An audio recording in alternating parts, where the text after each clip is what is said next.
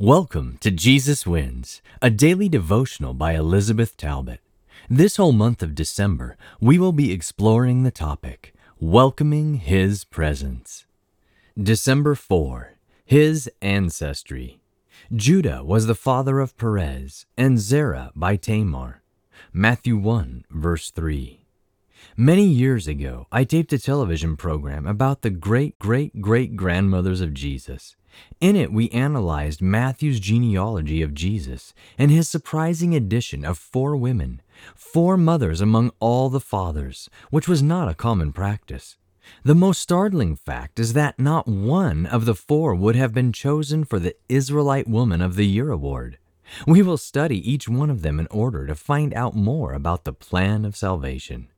Genesis 38 seems to be an interlude in the story of Joseph, yet it provides key information regarding the ancestry of Jesus. Judah, the fourth son of Jacob, left his brothers and took a Canaanite wife. She conceived and bore him three sons Ur, Onan, and Shelah. Judah obtained a wife for his eldest son, Ur. Her name was Tamar. She was most likely a Canaanite. Ur was evil, and he died without offspring.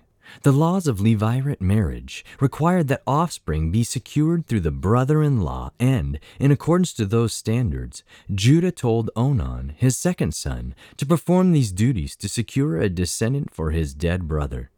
Even though Onan had intercourse with Tamar, he prevented conception. This displeased the Lord, and he also died. Judah did not fulfill his promise to give Tamar his third son, Shelah.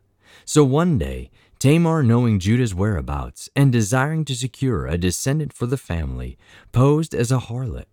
Judah slept with her, leaving his seal, cord, and a staff as a pledge, not realizing who she was. Tamar got pregnant with twins. When Judah was told that his daughter in law was pregnant, he wanted to burn her. Yet Tamar produced his seal, cord, and staff, and it became evident who the father was. And he declared her more righteous than him, which was pretty evident. And the twins were born. It is hard to imagine the shock her name would have created in the genealogy of a Jewish Messiah. Yet there she is.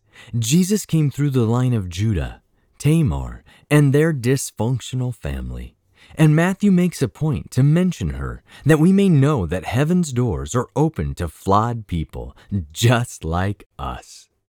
Today's podcast was excerpted from the book Jesus Wins, published by Pacific Press Publishing Association.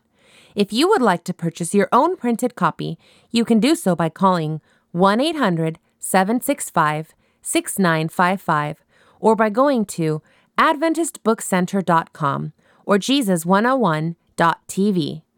From all of us at Jesus 101, thanks for listening, and remember, Jesus wins.